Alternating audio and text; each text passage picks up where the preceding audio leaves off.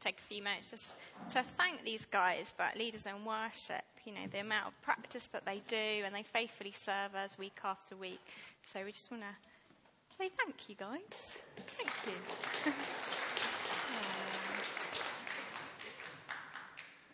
yeah. Okay, well, today we're, um, we're talking about leadership again, doing um, three weeks on it, and this is our third week. Um, and as I came to think about leadership, I was thinking about um, when I was at Bible college, we obviously had a, a course, a, a module on leadership. And the very first uh, leadership seminar we had, um, we watched a documentary about a man named Jim Jones. Um, some of you might remember him. He was um, the founder and leader of something called the People's Temple. And um, it's best known for the fact that um, of the mass murder or suicide that they undertook of 909 of its members. And as we watch the documentary, they start to explore, you know, how can this happen? How can people be so passionately uh, following a leader that would lead them to such an end? And as you started to, to watch the documentary and they explored into his life, it became really apparent that he was an incredibly charismatic leader. You know, he would be someone you would want to follow.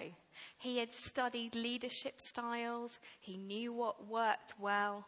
Um, in the middle of the 1950s American sort of racial tensions, he stood up for equality, a white man standing for equality. You know, this is something we would want to get behind, you know, as you kind of looked at it. Um, he even, in terms of, we looked at last week of servant leadership, he, when he was in hospital, he served the black other fellow, uh, uh, what they called, uh, people in hospital, patients. He served them by emptying their bedpans for them. You can see what I'm like this morning. um, so you can see from this why you'd be drawn to this man. But as time went on, it became really apparent that, um, you know, what was motivating him, what was behind what he was doing, was a desire for power, pure power. And we were asked at the end of this lecture, you know, what makes a good leader? What makes a good leader? And we might think about that this morning. We're just scratching the surface, really. But what makes a good leader? And how can we lead well?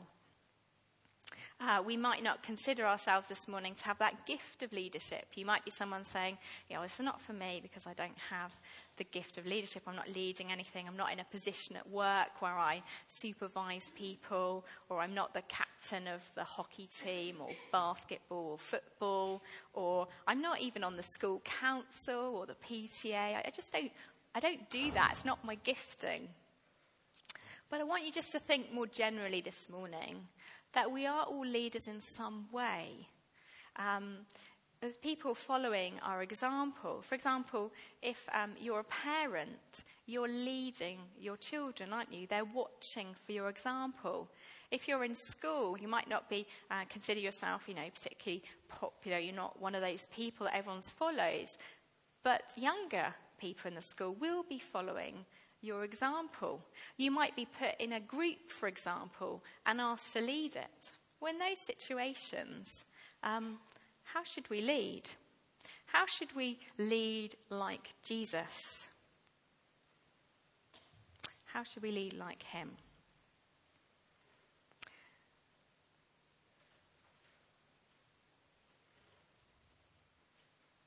There are um, lots of different motivations for leading.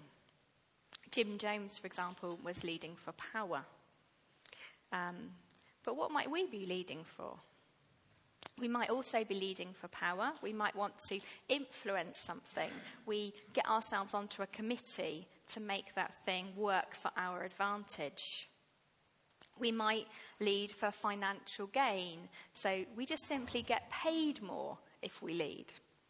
We might lead for significance. Uh, we might like the way that people treat us when we're in that position or the title that we receive. Or we might uh, lead for self worth. We feel that we have achieved something if we are now leading. The problem is, of course, when our primary motivation is something like that, it's going to fail. Jesus was really clear, wasn't he? Come to me, all who are heavy burdened, I will give you rest. Come to me and drink, he said. Come to me for your needs. Any of our needs that we have need to be met in him. In the past, um, I worked as a primary school teacher. And towards the end of that, I sort of did a bit of supply. And it was really easy on those days doing supply for my motivation just to simply be money. Um, I could go in and I knew that I would get this amount of money if I survived the day. it was a bit like that. And I could find myself clock watching. Oh, I've earned this much in that hour. Oh, I've got to lunchtime. I've got this much money. But what about the individuals in my class that I'm supposed to be leading? I haven't even thought about them. It's suddenly become all about me. They become a bit of a blob just something out there, I know, rather than individuals that God cares about and wants me to lead well. And those days are probably quite dull and actually really unfulfilling. Other times, I could go into the classroom and I could have a bit of an ego boost. Be good for me. My self esteem would be built. Because I'd go into a classroom that was horrendous and the teacher was off, stress, and I could just could work my magic. And these children would be eating out my hands. And they would go, Oh, you're an amazing teacher. And then they'd sidle up to me and say, Would you like a job here? And I'd say, No, thank you. but, you know, that built my ego. But, you know, I could have another day when I went in and I'd be literally stood in the stock cupboard thinking, Can I phone to go home? Because they are so out of control, I don't know what to do. Can you see how I can't really let my motivation be any of those things because it's really just shaky ground? It could be taken like that. And I wonder if you catch yourself in your own position, losing sight of why you're leading, falling into some of those traps that I fall into, seeking approval or payment or significance. It's interesting when you look at the Bible how God raises up his leaders. Um, and I was looking at Moses. I thought about him first. And uh, Moses, you know, what do we remember of him? He stood before Pharaoh. He led the people. He performed miracles. He spoke face to face with God as one speaks to a friend. That's a pretty good resume, isn't it? To walk around and go, yep, I speak to God face to face. But we read in Numbers, we've got a PowerPoint. I haven't asked for it yet. Oh, there we go. We read this of him. It says, He was a very humble man, more humble than anyone else on the face of the earth.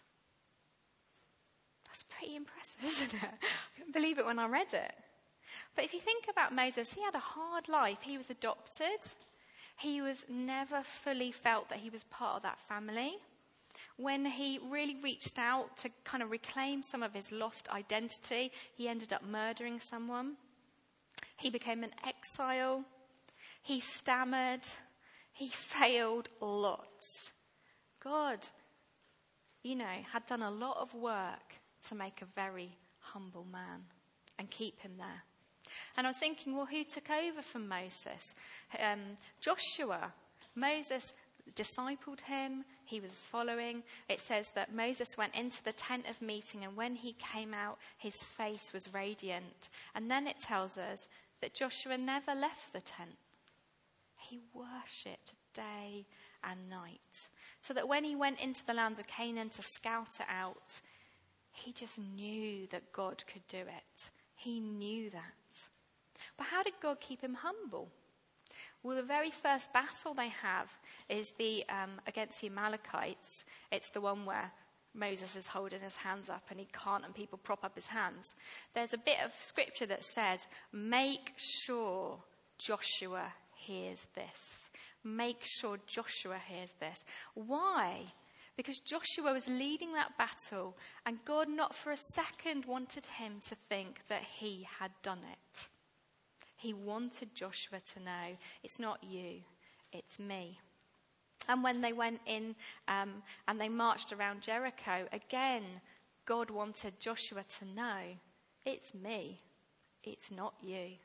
Because Joshua was going to lead and lead and lead battle after battle, and he needed to know that it was not him doing it. Okay. So I was a bit encouraged that if you've, you know, kind of had a bit of a troubled life or you've messed up seeking approval in the wrong places, or um, you're looking for significance or self worth, you're probably in God's school. So it's okay. As Christians, we want to follow Christ, don't we? We want to look like him, to be mini copies of him. Or as we um, looked this week when we were training for toddlers, they said, um, you want to be like a free sample of him. We want to we want to be like that, don't we? We saw how last week Jesus could do this kind of service because of two things. He knew who he was in God's sight, and he knew who God was, his father. He knew who his father was, and he knew who he was. But this week, we're going to ask what about the motivation? You know, Jesus is the ultimate servant king. He served even to death. Well, what was his motivation? How did he do that? We could, we could um, carry on like doing stuff like this, but what's our motivation behind it? So let's have a look at just a few verses. God so loved the world that he sent. The motivation for Jesus coming is love. Love, love. In John 13, we read, Having loved his own who were in the world, he loved them to the end. He was enabled to love them to the very end, even dying on a cross because love was his motivation. This is love, not that we love God, but He loved us and sent His Son as an atoning sacrifice for our sins. And then this, Jesus says, so that the world would know that I love the Father, I do exactly as the Father commanded me. Jesus' driving force, his motivation, was always love. That perfect love of the Trinity that overflows into creation. The relentless pursuit of God for us is driven by love unto an ultimate sacrifice. And as God reveals himself to Moses, he says, The Lord, the Lord, the gracious, the compassionate and gracious God, slow to anger, abounding in love and faithfulness. And in 1 John we read, God is love. That is the source of love. We all know what it's like to be led by someone who doesn't care much for us, probably, or doesn't love us. Um, I once worked for a woman who would sack people on the spot. You're not allowed to do that. She would do it and she'd say, If you don't like it, I will not give you a reference. And that would be it. Seriously, that would be it. She taught her leadership the same. You must be ruthless you must not get personally involved. This is business. And that was it. And it led to an unhappy staff and a really nasty leadership team. It wasn't nice.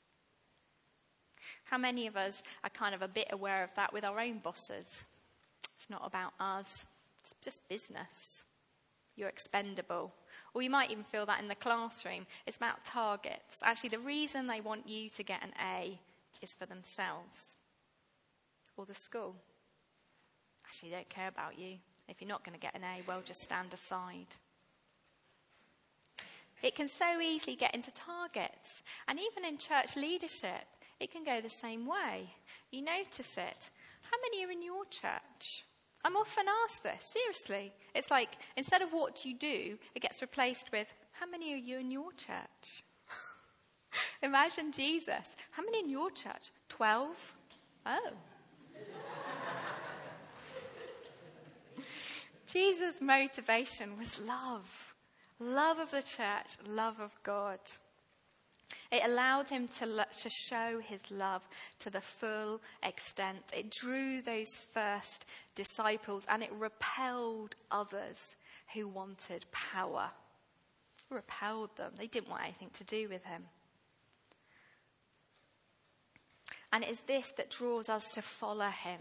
We know we can follow him in security, that despite the difficulties we're facing, or things going wrong, or confusion over our lives, we know he loves us. He wants the best for us. He desires good for us. That is his motivation, even in the absolute mess. His ultimate goal is always driven by love. He is on our side. And this is the secret of good leadership. Before we look at any styles, before we look at qualities, you know, we looked at Jim Jones, he was greatly charismatic. But we need to look what's the motivation for our leading? Is it love? It's the secret of leadership that is good that is resilient and is rewarding. And I was thinking about this um, in terms of my own children. You know, when I lead them, I want good for them. I really do because they're a part of me. I love them so much. They are a part of me. And I want good for their lives. It's resilient because no matter how many times I've got up that night, if they're crying, I will get up for them. No matter how many times they chuck their food against the wall, I will wipe it off for them. And no matter how many times I change that nappy, and that is the point they decide to do a poo, I will change that nappy again. And it's rewarding because when the person you're leading, you love them, you want them to do well, and your joy comes from their happiness. And that's how Jesus leads us, isn't it? His joy. We are his reward. He presents us radiant as the bride. And I think about people in the New Testament that might look like this a bit as well as in the Old. And I thought of Paul. And I thought how he loved the church. That is one thing that comes across in his letters, isn't it? How he desperately loves the church. He says, I don't care who planted you, watered you, I just want to see you grow. You know, he desperately longed for people he never even met. He put that he was yearning from them. To the Philippians, um, is that up there? Yes. He says, God can testify how I long for all of you with the affection of Christ Jesus. To the Corinthians, he wrote this I gladly spend for you everything I have, and I expend myself as well. If I love you more, will you love me less?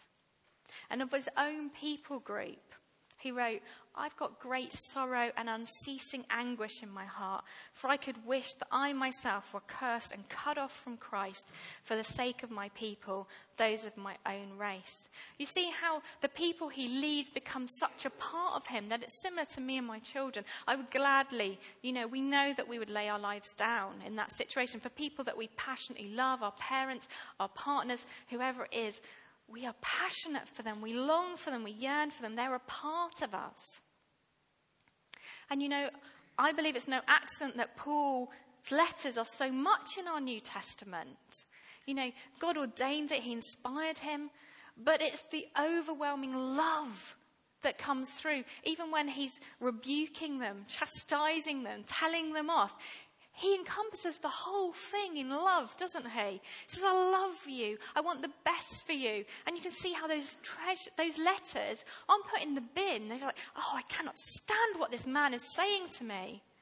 But they've been treasured and handed down and treasured and read and passed around because the love that he has is so overwhelmingly obvious.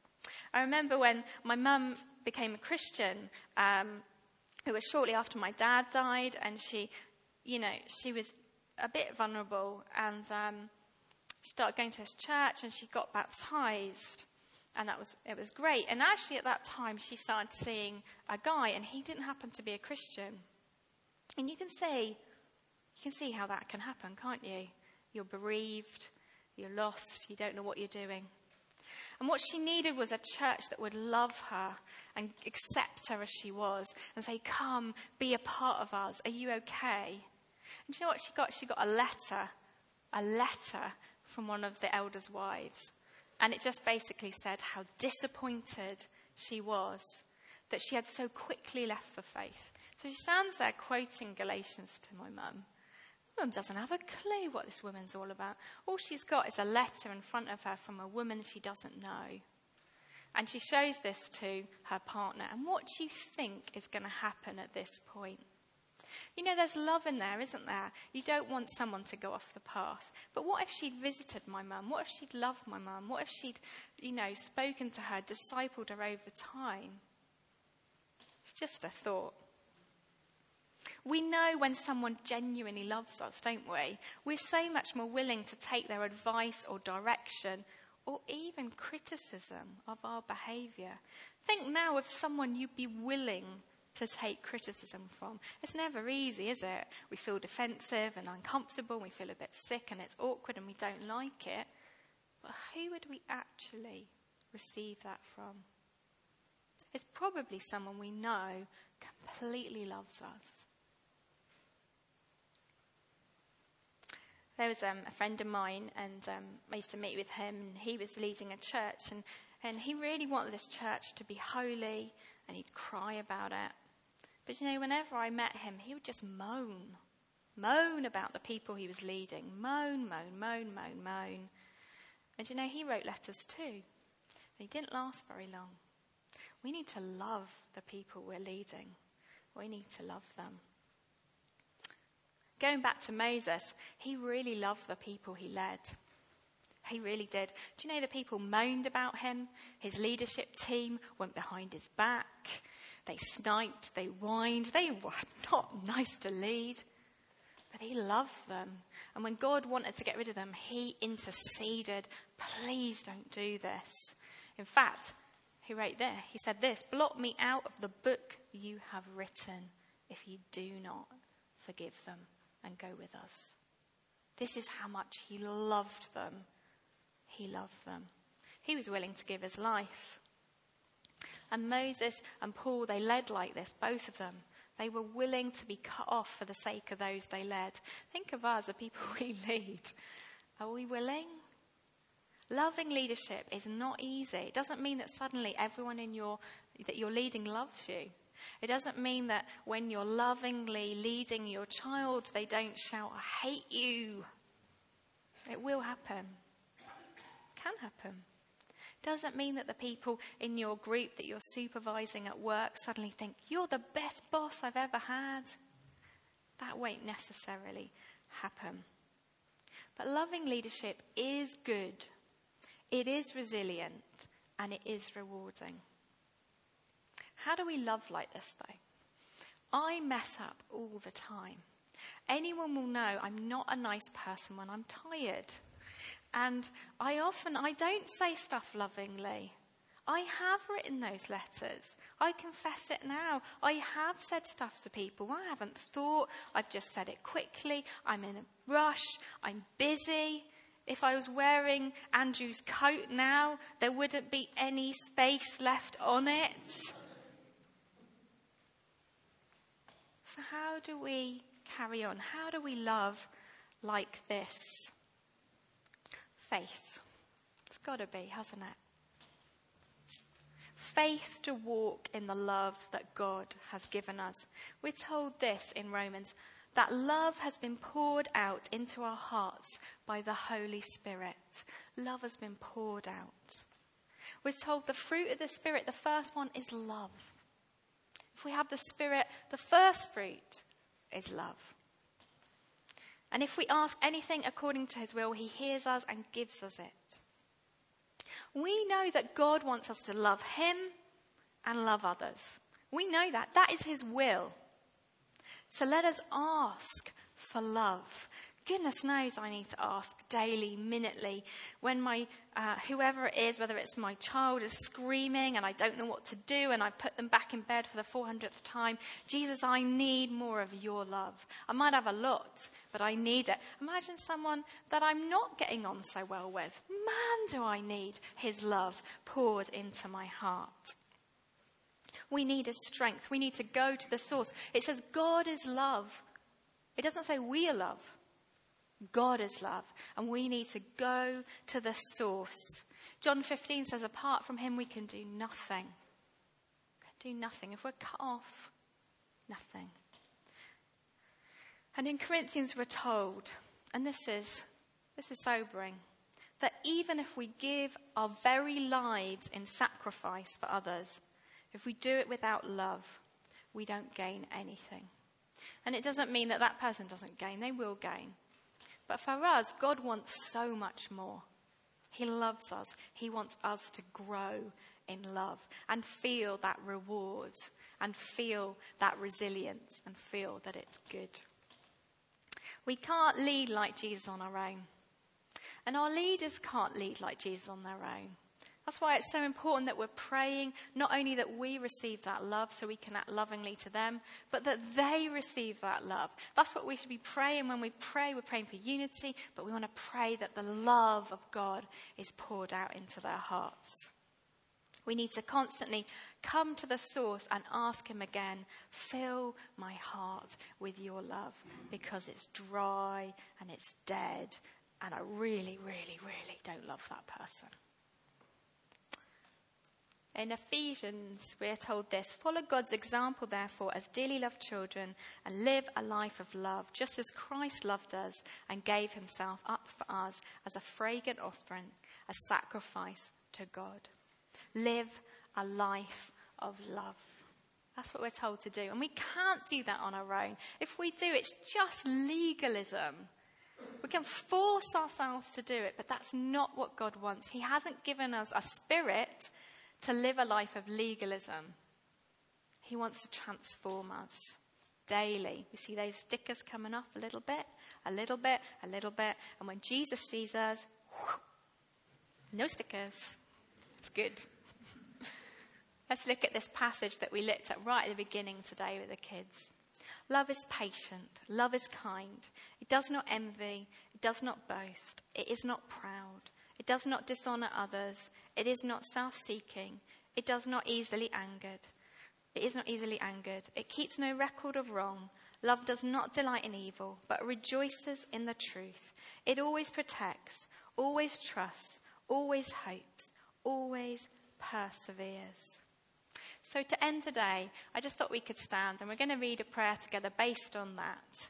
And whatever we're doing, whether we're leading um, in a, you know, a role where we're supervising or managing others, or whether we've got a role in the church, we can say this. Or even if we think, I'm not sure how I'm leading, we still need those qualities because people are watching us. So let's stand and we'll just say this brief prayer together.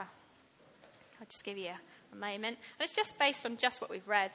We just need what God's got for us. So let's read together. Lord Jesus, I acknowledge that I do not lead always out of love. Please pour out your love into my heart that I may lead out of my connection with you. I want to lead with patience. I want to lead with kindness. I want to lead in a way that does not envy, boast, or give in to pride. I want to lead in a way that honors others, not myself. I don't want to lead in anger. Oh, sorry. Oh, no. sorry. Celebrate and delight in all that is true and good. I want to protect those I lead, always trust God with them, and know for sure He will establish what He wants in His time. And so I will persevere in faith and walk in the love I receive from you. I commit myself to you. Amen. Thanks. And I'll, Sheen, the band's coming up.